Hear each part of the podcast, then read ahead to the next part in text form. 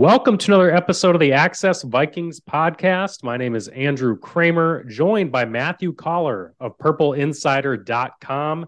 Uh, Matthew, thank you again for joining me on this podcast. It's a home and home we often do on our podcasts. I'm sure you guys listen to his podcast over there on Purple Insider. Um, if you don't, please go check it out.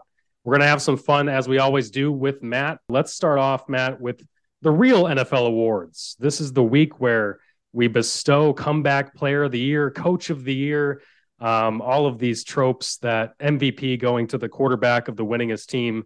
And we do the redistribution thing because Mahomes, he's too good too often. We don't need to worry about that. Let's give it to Jalen Hurts. Yay. Um, let's do our real awards, though. I, I gave you some prompts to kind of research and, and think about for at least an hour before this. Uh, I want to ask you about stuff from best in supporting role to best bad team to least valuable player to most surprising performance and so forth. So, Matt, let's start with best in a supporting role. Actually, no, I'm sorry. Let's switch it up. Let's start best bad team. I want to start with the general stuff first like this is like an oxymoron, right? Like if they're a bad team, then they're bad. Uh, but I think that this one is pretty obvious who the best bad team in the NFL was this year. That is the Detroit Lions.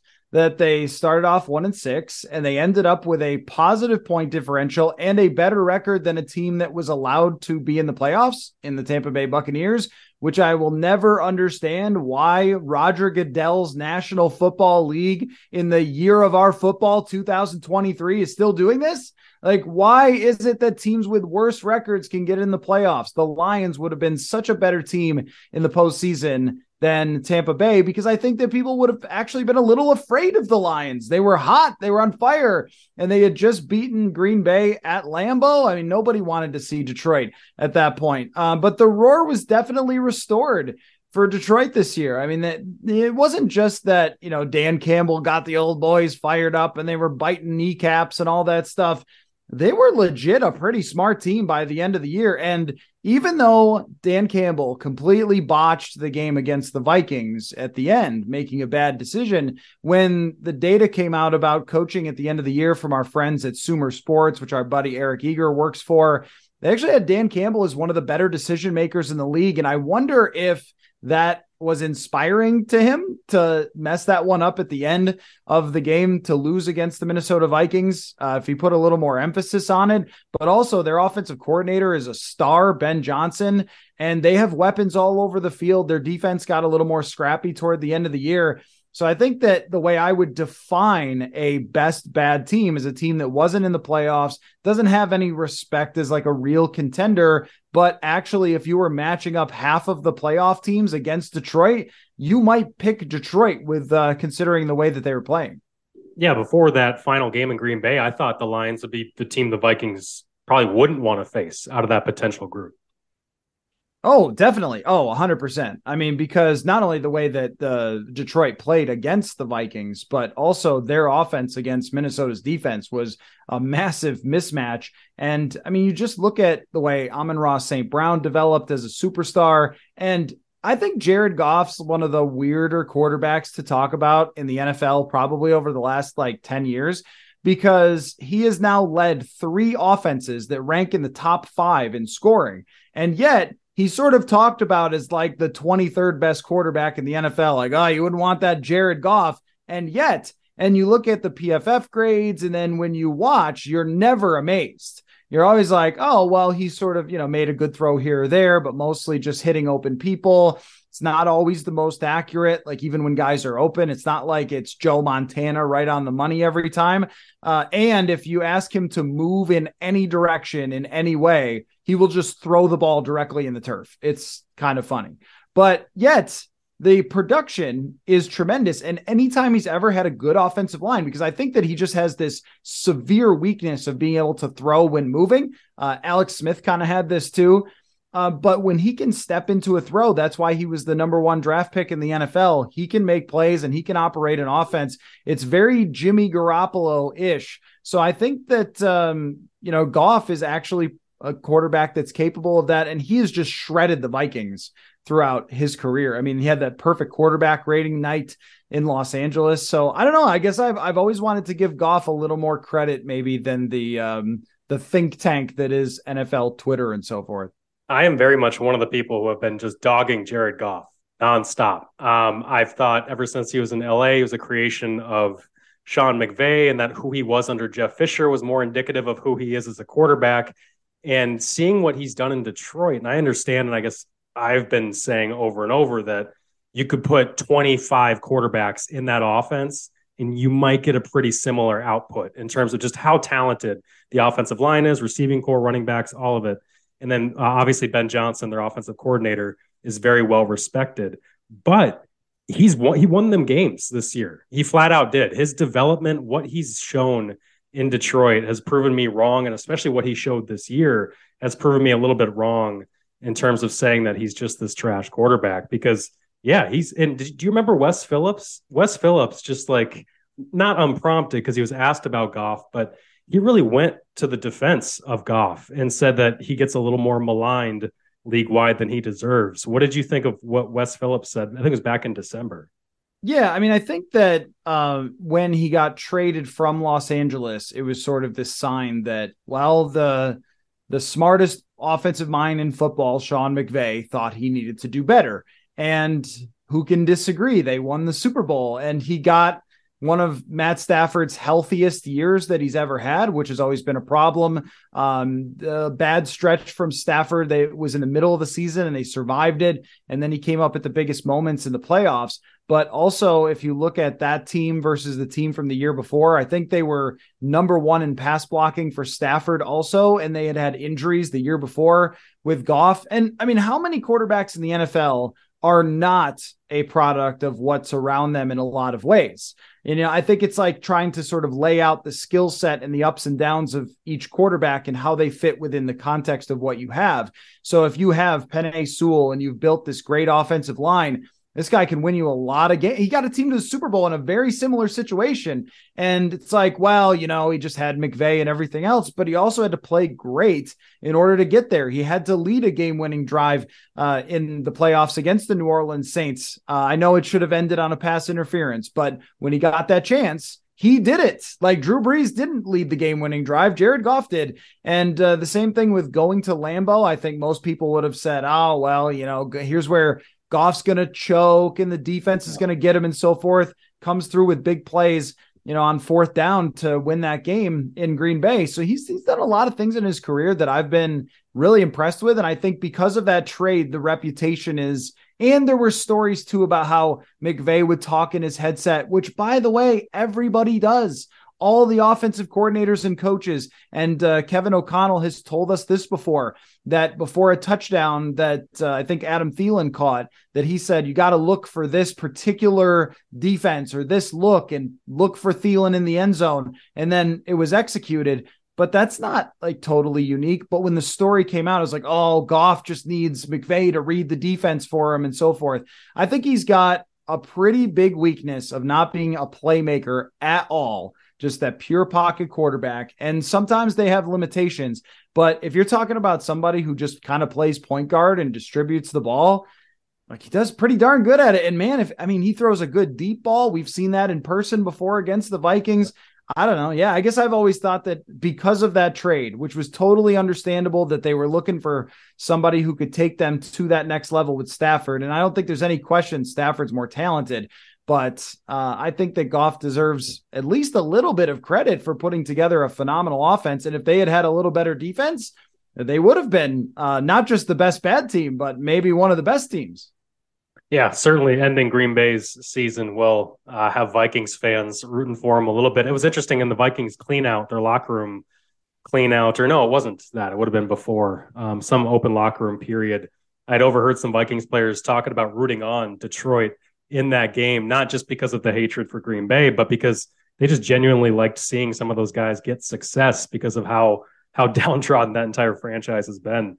Um, we'll spend less time on my pick for best bad team. I just wanted to ask you about yours more because it's in the division, obviously, and Detroit is an interesting team. But mine's the Jets.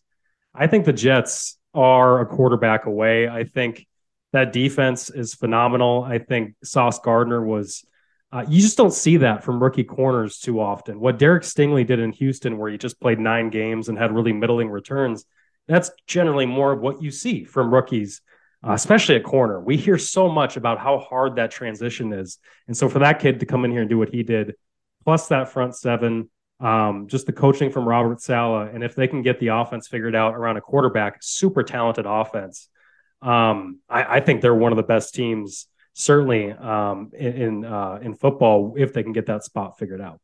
Yeah, I mean, we saw Garrett Wilson, and of course, every receiver looked good against the Vikings, uh, as long as they caught the ball when they were wide open, which didn't always happen. Darius Slayton dropped one uh, that would have ended the playoff game, but yeah. Um, Garrett Garrett Wilson, though, I thought was special. It wasn't just the Vikings defense being bad. He made some legit catches that were contested, run after catch.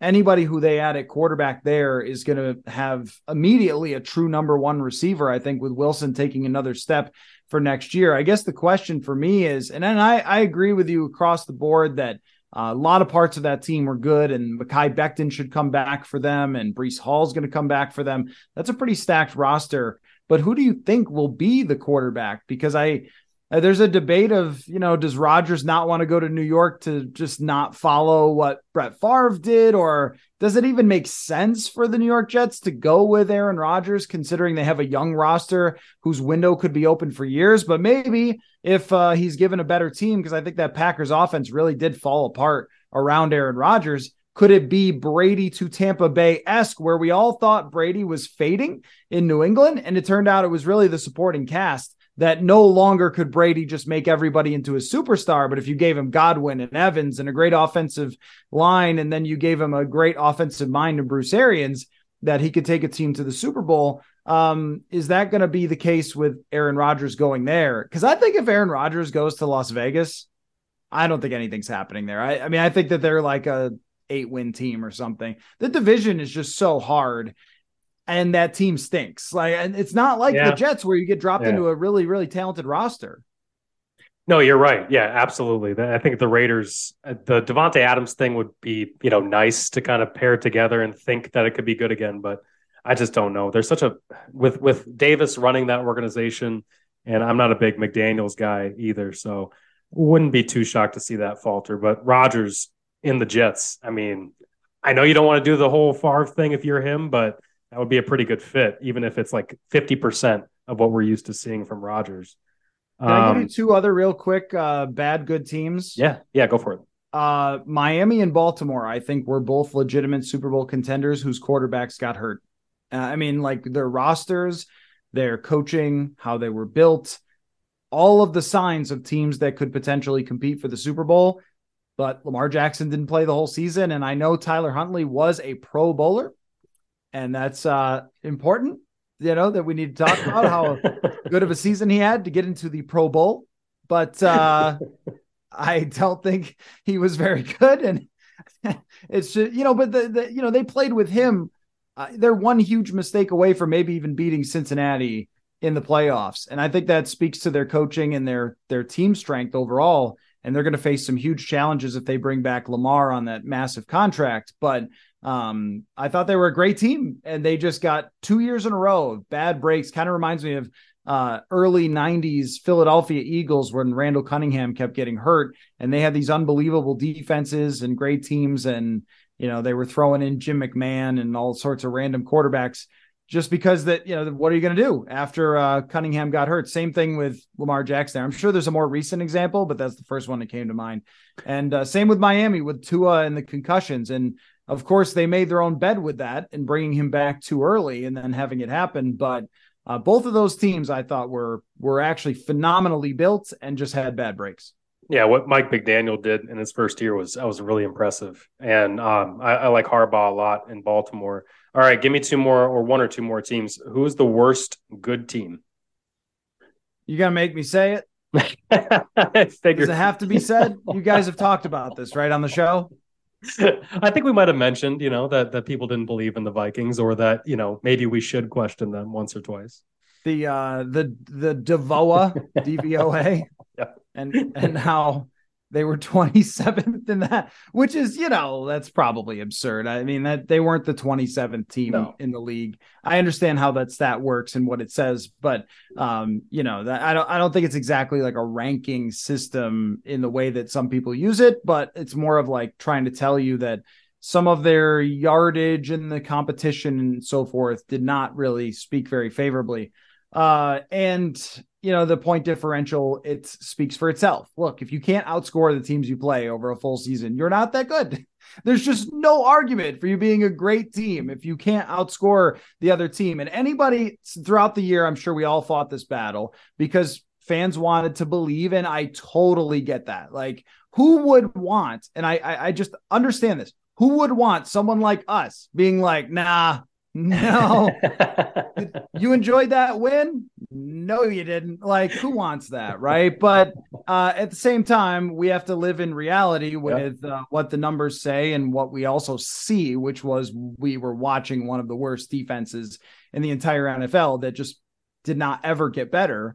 So, how could you really argue that this team was a legit contender? But the number that I like to use is 260 to describe where the Vikings stood this year. The 1998 Vikings, which I think, uh, unless you grew up way back when, would be everybody's best Vikings team they've ever seen. That's how much they outscored their opponents by 260. So you were 263 points different than the 1998 Vikings. I think that makes it more clear that no, this was never a good team. Uh, it was a it was a probably a middling team that had everything go right for it in all the one score games and it is it is what it is. But that's what they were. I would have loved to have said the giants but i couldn't say the giants because the giants beat the vikings in the playoffs.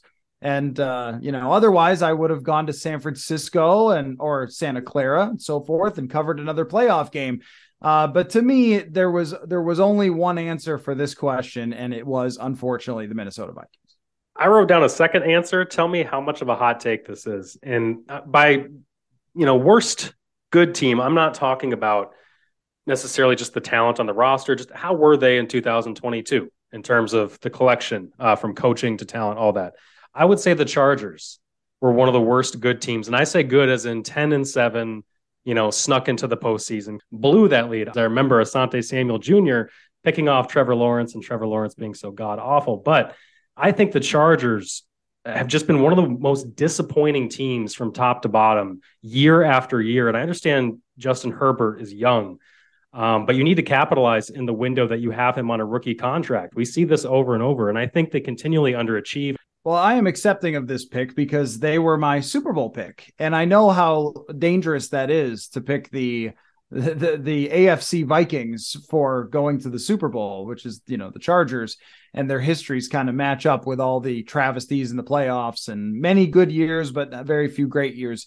Uh, I, I think that that's correct. You could make the injury excuse for them, and you wouldn't be wrong. I mean, they lost Rashawn Slater for a good portion of the season, had a lot of injuries up front, which I think was part of the reason that it was like, uh, you know, Justin Herbert checking down way more often than you'd like to see.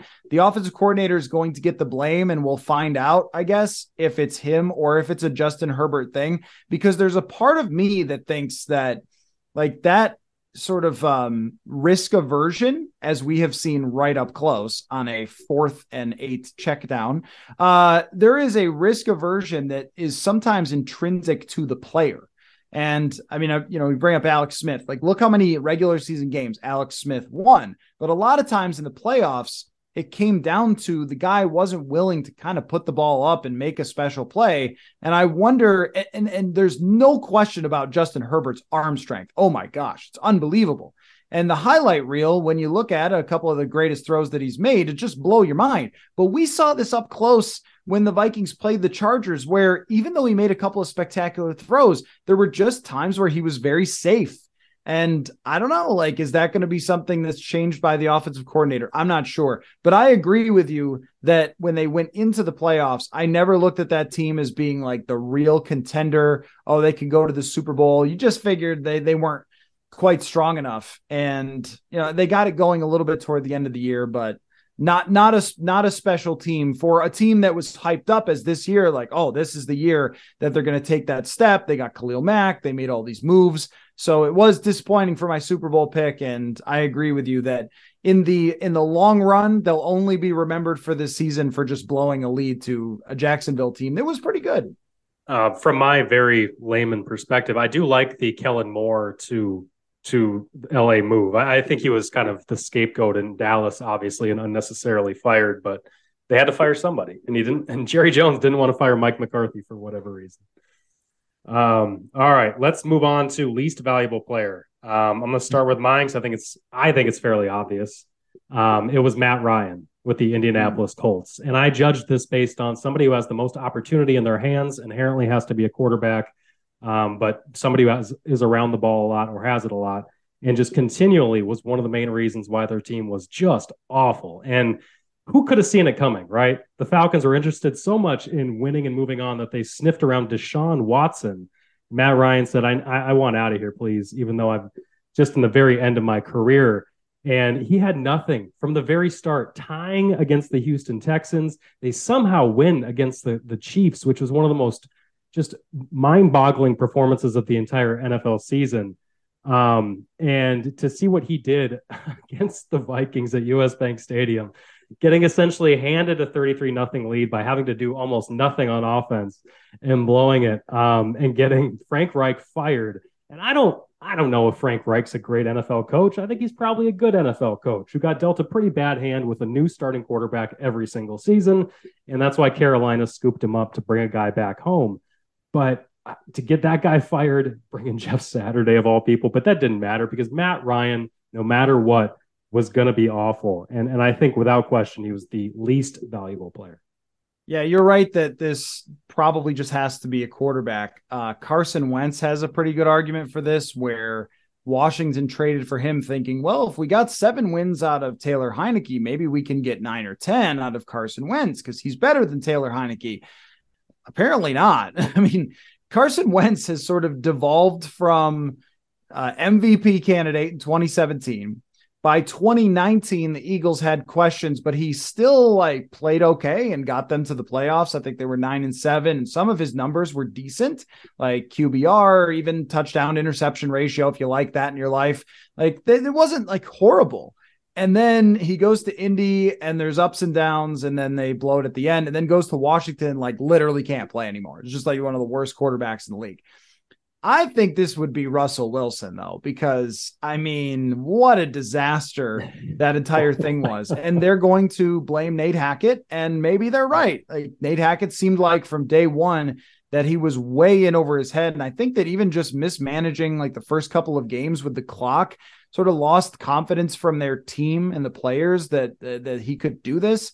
And Russell Wilson, I also think that he kind of looks like a little bit Donovan McNabb with the Vikings, where the guy, once his physical ability starts to decline, he just can't do it anymore. I mean, uh, when running around and making plays is such a big part of who you are as a quarterback because Wilson is not really a true drop back in the pocket. He's, you know, I mean, he is short, uh, that he can't like just sit there. And so there's a reason why Seattle loved to run the play actions and the bootlegs and stuff to get him a little bit of help, I think, rolling him one way or another. And then he was creating out of structure all the time and making amazing plays. We didn't see any of that whatsoever in Denver. And he was out multiple times with injuries. Like, I don't know what Sean Payton is getting himself into, but the guy's probably not going to be Drew Brees in the future. But there was no move bigger than that one in the offseason.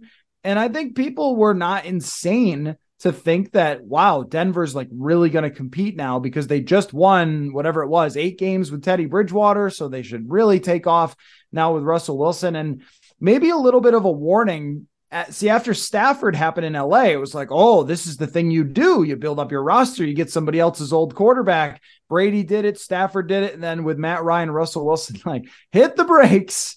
That might not be the case anymore. So yeah, I think I, I mean I think it does have to be a quarterback, but um, unless you want to say Ed Ingram and just like hit the the drum thing, like he did. Hey, here's a stat for you on Ed Ingram though. If you're talking about least valuable players, in the entire existence of Pro Football Focus, which is since 2006, no guard has allowed more sacks in a single season than Ed Ingram did this year. There are several others that tied with him over the history of PFF tracking sacks allowed by offensive linemen at 11 sacks. So more than a sack every other week allowed by a guard is very hard to do. Uh, that might give you a case for least valuable player. Another another offseason of interior O line talk. I really cannot wait for the entire every week of that to pop up because yes, Ed Ingram was was just awful, just awful. Um, I, I can't argue with Russell Wilson. The only reason I didn't pick him, I guess, is because one, Matt, we saw Matt Ryan in person. And as you know, some of those performances just leave an indelible mark on you. And Matt Ryan's performance at US Bank Stadium on December 17th, I will never forget where I was because it's kind of like a national tragedy almost. I mean, not really, not to be, belittle those, but like it was so bad. It just stuck with me. And so I didn't see Russell Wilson in person this year. I think that's why um, I made the trip to Denver for the preseason finale, but he did not play in that game, unfortunately. So he didn't leave such a sour taste uh, in the uh, football uh, world here in Minnesota for me. But um, that is a good pick because, man, that team was loaded before they traded J- Bradley Chubb um, and got a year older. We'll have to see what they do moving forward. Um, all right, let's move on. Next one best in a supporting role. What do you got? Uh, I will go with. Uh, I think there's two choices that are both playing on Super Bowl Sunday, and one of them is Travis Kelce. uh, playing the supporting role of. I mean, you could argue he's their main weapon and so forth, but obviously the centerpiece of that entire team's existence is Patrick Mahomes, and he is the Scottie Pippen to the Michael Jordan. I mean, I am nonstop amazed by the things that Travis Kelce does. And just like with Jerry Rice and Joe Montana, you're like, well, he had Jerry Rice, but he had Joe Montana. It's like, what if they were both amazing? Uh, and it just made them them even stronger. But the off schedule stuff where they find each other, the route running that the guy has, his ability to catch just about anything, the toughness. I mean, he takes you know hits over the middle. They're not like they were in the 90s or whatever, but there's a lot of people gunning for him on every single play, and he still finds ways to get open all the time. I think Travis Kelce is like a lock Hall of Famer, one of the best players of our era that gets relatively overlooked. Like people know he's a star and so forth, but relatively overlooked compared to, you know, Patrick Mahomes. And the other one would just be all five Philadelphia Eagles offensive linemen for best supporting role because Jalen Hurts is a spectacular runner and is improved as a passer. Certainly helps both of those things to have the offensive line do what they do. Any team that can be fourth and two in QB sneak or second and three in QB sneak or whatever, uh, he's got time to throw. They're one of the best teams passing on third and long, which I think is an offensive line stat as much as it is a quarterback stat, because that's when it gets the hardest. That entire unit is dominant. And their center is a Hall of Famer. Their right tackle is a Hall of Famer. Uh, that is that is just a phenomenally put together offensive line that's actually been good for years, and it's that's hard to do to put together an offensive line that's been good for many years. So I think those are the best supporting roles for the teams in the Super Bowl, at least. Yeah, I'd written down. It's it's funny you mentioned Travis Kelce. I'd written down Jason Kelce um, because I just think, like you said, the, the, fact that they can still do what they do at, with that O line with some of the same names that we saw five six years ago in the playoffs, winning a Super Bowl. Um, it's incredible. And the only other one I would go to, and, and looking at it more of a much uh, background role, I guess, than Travis Kelce, um, would be like a guy like Tony Pollard, somebody who didn't barely even let his own backfield in snaps. He played 49% uh, of, of the snaps for Dallas and was 19th in yards from scrimmage league wide. That, that guy's really good. And Jerry Jones got stuck paying a washed running back now and Ezekiel Elliott and kind of they feel like they have to keep feeding him to justify that contract. And they're keeping down a guy in Pollard who probably could have been top 10 in yards from scrimmage or should have been because he's that electric for Dallas. I, I didn't like what I saw from Dak this year. Um, even before the injury, that that thumb injury that made him miss six games. Um, I, I, just feel like that Dallas offense is really carried by its backfield so much, and Pollard has made Ezekiel Elliott's regression not hurt that much for them. I mean, they're still a potent offense, even though they've got some washed receivers and Michael Gallup um, and James Washington or whoever the heck they brought in after trading Amari Cooper um, outside of CeeDee Lamb. So um, for me, um, I guess I would I would go with Jason Kelce or or a guy like Tony Pollard. Yeah, I also had uh, Kirk Cousins for supporting Justin Jefferson, uh, which I um, like that. Maybe a little bit tongue in cheek, but maybe also not. um, uh, and uh, Doug Pederson for supporting Trevor Lawrence because he got absolutely no support whatsoever from uh, Urban Meyer. All right, Matthew, let's finish it up here. We've got two more. I want to know your most surprising performance of the 2022 NFL season. This could be season wide from one player. This could be just one game you remember, any direction you want to take it. Yeah, I mean, I think that there's a pretty obvious answer that was a good place to start, which would be Brock Purdy. That last year's draft had only one first round pick in Kenny Pickett. And we had spent the entire draft season talking about Malik Willis upside, Desmond Ridder footwork, a bunch of other, you know, whatever guys that were kind of middling and debating whether those deserved a first round pick just on the basis of them being quarterbacks, because I think that everybody knew they weren't great, great prospects, but it was like, well, anyone kind of go for it. And we'll see if it pays off for Pittsburgh for getting the one first round quarterback in Kenny Pickett. I'm not sure, but uh, the rookie quarterback contract certainly carries a lot of power.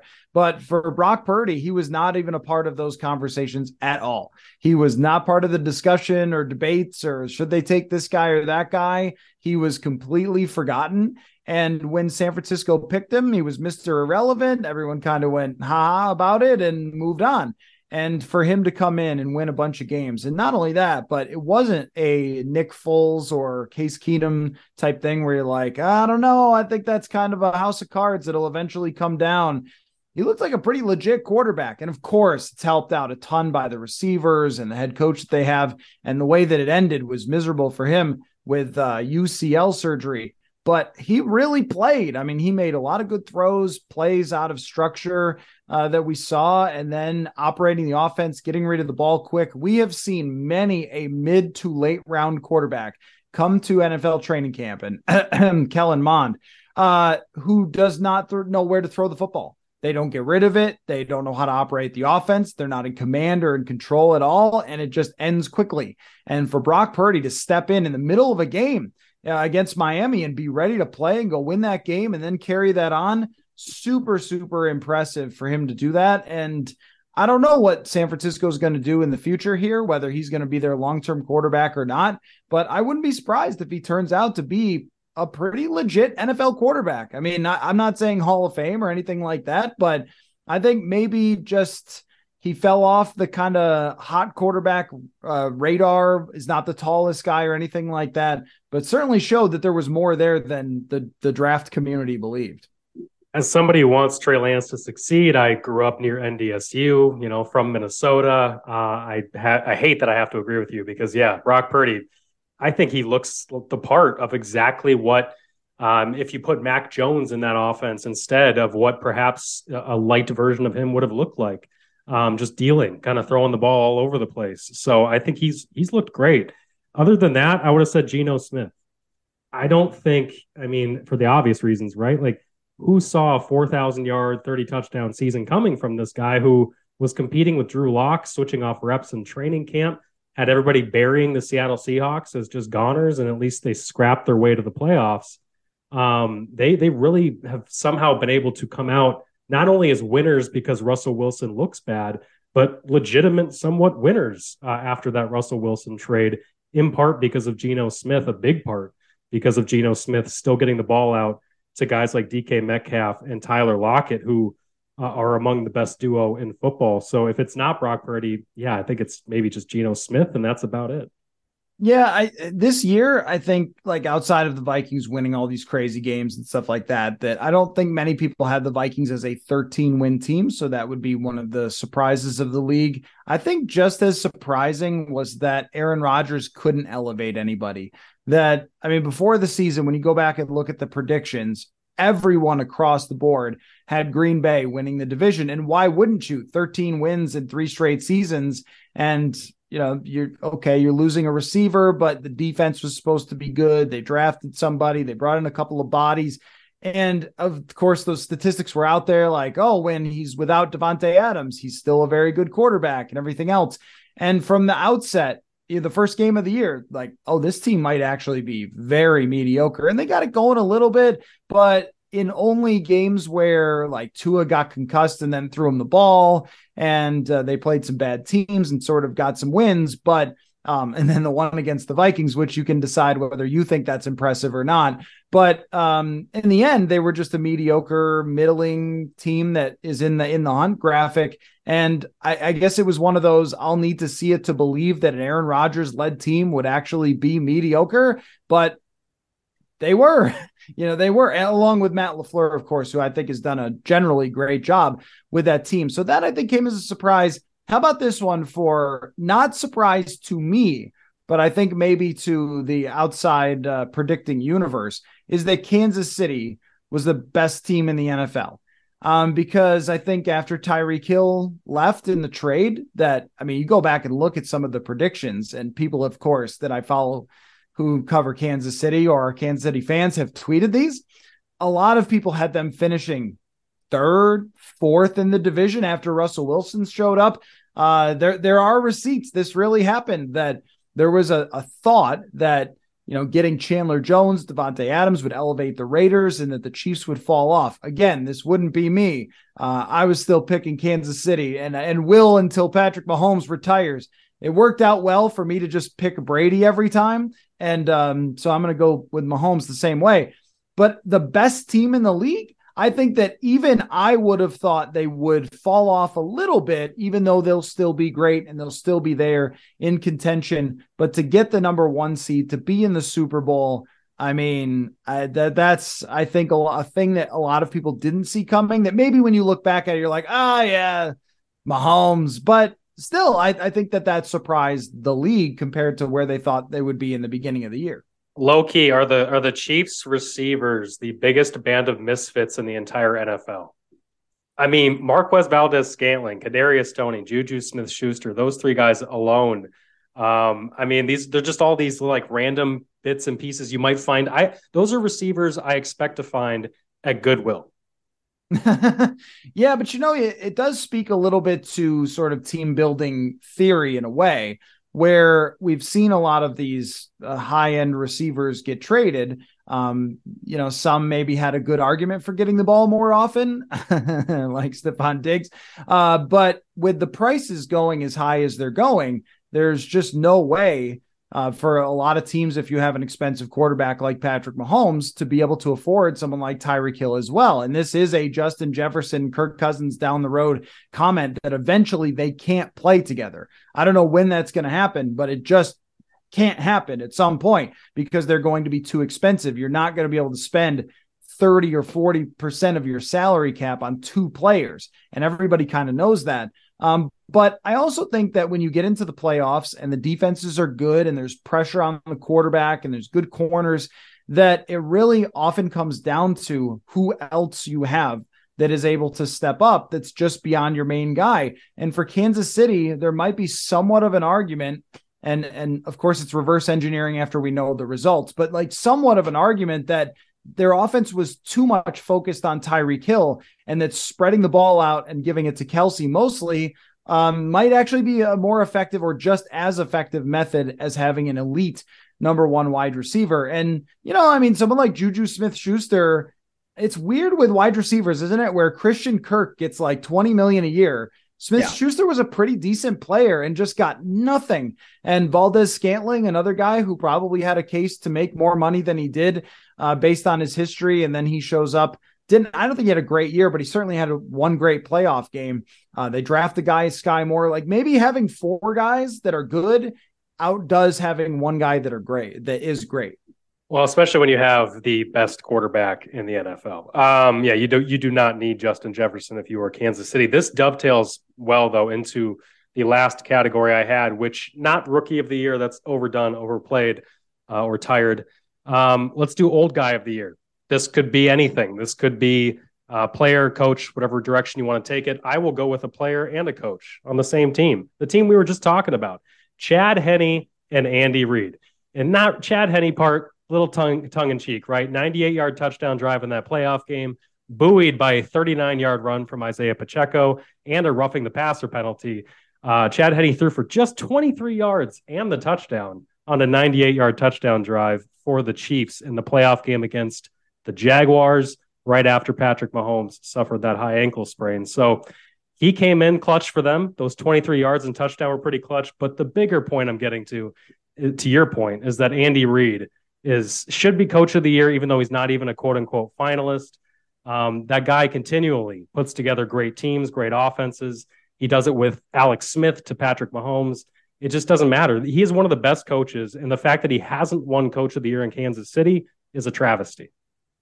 I mean, it's just funny because I believe there was a stat that every single year that Andy Reid has been in Kansas City, they've hit the over that they have never gone under the Vegas expectations since he's been in Kansas City. I mean, huh. that's mind blowing, right? Like that is, yeah. Considering how much teams go up and down, and that's even with the years that they had Alex Smith, that he's always outperformed expectations. I think that's a really good way to evaluate coaches actually over a long haul. One year, as we've seen, can be weird or random, but if your coaching consistently is elevating your team past where the outside world thinks you're supposed to be, it's pretty impressive. Even if you have Mahomes, you're still topping those numbers and and outperforming that. I, yeah, Andy Reid is a is a great selection, and I think that the world just gets bored with these guys. Like Belichick didn't win it every year for a while, and probably deserved it every year for a while. Uh, it's like, oh, who kind of surprised us? Although I will say that Sean McDermott, that team had a lot of injuries. They literally had a player die on the field and have to be resuscitated, and then they came back and uh, you know managed through that in a really really excellent way. And i don't know that that team was really a 13 win team. Um, considering all the injuries that they had the lack of weapons outside of Stefon Diggs that kind of fell apart for them. They're bringing back Cole Beasley at the end of the year. Their uh, their pro bowl safeties both got hurt. Von Miller got hurt. Like they had kind of nothing left and i wasn't shocked when they got beat by cincinnati because of how much they had been through. Uh, but i think that he uh, is very deserving of that, but not an old guy, so it doesn't fit with what you're asking. Uh, do you know how many seasons Robbie Gould has been in the NFL? I was looking up before this the oldest guys in the NFL, so I did stumble across his name, but I didn't see how many seasons it was. How many? Robbie Gould has been in the NFL for 18 seasons. and you know what? Still nailed both of his 50 plus yard field goals this yep. year. Uh, gotta gotta give credit to Robbie Gould for having a great season for the um, San Francisco 49ers. I would also say a man who is young at heart, but certainly old in real life. Pete Carroll had a pretty good season this year. And I think that even though, you know, look, they went nine and eight. Okay. So it's not like we're putting a ring on them or something, but that's not a great team. And no. it was coached pretty well, I think, this year. And I think that there's like always an attraction to younger coaches, coaches who have not done anything yet. Like, oh, the, the younger guy, he must be more progressive, he must be whatever. And uh, Cliff Kingsbury proves to us that that is not the case all the time. And sometimes a lot of these proven coaches, they're not perfect, and everyone knows their warts by the time they've been in the NFL for as long as they have, like with Mike Tomlin or with Pete Carroll but they still do a really good job and they know exactly how to get a winning team out of a pretty average roster. So I thought I thought Petey um, maybe took a couple of years off his life in a good way. This, you know, turn back the clock a little bit. Seemed like a very happy guy by the end. And uh, he deserves a lot of credit too. Maybe not like coach of the year, but just deserves a lot of credit for an old guy still out there doing it. I love your Chad Henne pick, by the way. I mean, what a like that guy just always prepared. He is a postseason hero. Put him in the ring of honor in Kansas City. That's his second ever postseason appearance. Has never started a postseason game, but yeah, as you mentioned, previously made one appearance for them in the postseason uh, in a win. Uh, when would that have been? 2000. Uh, it was uh, 2020 against uh, Cleveland, where he converted fourth down, and I think he also ran for a first down um, yep. in that game to set them up for the win. What a memory! Yeah, Chad Henne was thir- he's 37 now, I think, or something like that. Um, yeah, 37, almost 38, turns 38 in July. This was not a good year for the NFL senior class of players, like the old players. Uh, Tom Brady, Aaron Rodgers, uh, Joe Flacco, Matt Ryan. Um, and then yeah, it's just guys like How Robbie Joe Gould. Flacco. I mean, we don't talk about that one. That one's sad. You can't even beat out Mike White and Zach Wilson. He like did you catch some of his act? He looked like he didn't want to be out there in moments yeah. for the jets. Like he literally looked like why am i doing this for yeah. this coach this team? And i suppose he was like the same age as mike LaFleur, or maybe older than mike LaFleur, their um their their coordinator at the time. He's just collected checks. I would also say it was a pretty darn bad year for bill belichick. Now when you look at their overall record it wasn't that horrible. I mean they go eight and nine. They had a positive point differential but some of his choices this year in the offseason to have Matt Patricia and Joe Judge pretend they're offensive coordinators, that just seemed like Belichick trying to prove to the world that uh, no matter what he does, it'll just work because he's a yep. genius. And guess what, Billy? Uh, not when you don't have Thomas Brady. That's uh, that's a different story. And and just like Mac Jones I, in his first year, I think showed a potential to be a similar quarterback to what we talked about with like Jared Goff or something like a distributor of the ball and uh, kind of a game manager that you could probably win a lot of games with. You can't win a lot of games when he has horrible receivers, terrible offensive design, all these things. Like, I don't know what Belichick was thinking. And when you look at his his fourth downs, his timeouts, like all these things that maybe Belichick was once ahead of the curve. The NFL has sort of gone by him. And uh, I don't know if we're ever going to be talking about Bill Belichick in the same way as the most genius, untouchable coach in the NFL. I thought I thought it was a really bad year for him as far as like looking old. Yeah, Brady winning that Super Bowl in Tampa Bay right away, and then Belichick doing this with the Patriots certainly skews how we're going to look back at um, their time together. Maybe who was more responsible for it. All right, Matt. One more thing for you. I didn't know this, but I saw this on social media because this is the only thing social media is good for. Um, somebody notified um, or found out that NFL teams are on Yelp. They get reviews like they're a restaurant. They get ratings like they're a restaurant. I found out a lot of it's like internationally. It's for people who travel in for these games, right?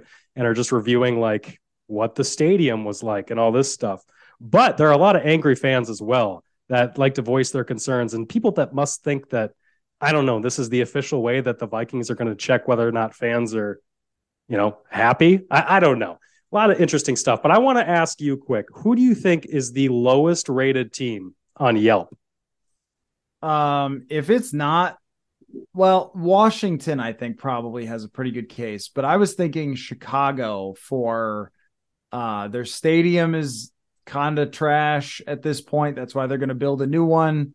Um, if people have heard the story, the horror stories of the press box food, um, that's that's a joke just for us. But uh, uh, you know what, like like Chicago is just not a very enjoyable place to watch a game. It's not the easiest stadium to get to. The traffic is horrible. It's not like right next to hotels where you can take a quick Uber or walk over. Like you have to get stuck in traffic in order to get there. Uh, do not enjoy the experience of Chicago. That that would that would be my guess. I'm thinking about like I've never been to Houston. Why would I go there? Um, yeah, I don't know. That would be my pick. Is I think Chicago is just miserable fans are overwhelmingly positive when it comes to rating these teams one through five stars. Um, you're right, right, dead on. Washington, two and a half stars, the lowest rated. They're the only team that doesn't even have three stars. Every team's got three or more stars. Every everybody's just super positive in the ratings. The comments, not so much. And the Bears, you were right, have the most comments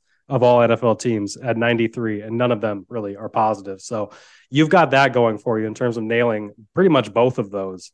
Um, I found it, the Vikings. It's more. It's it's fans don't really. It's in the middle where they rank in everything.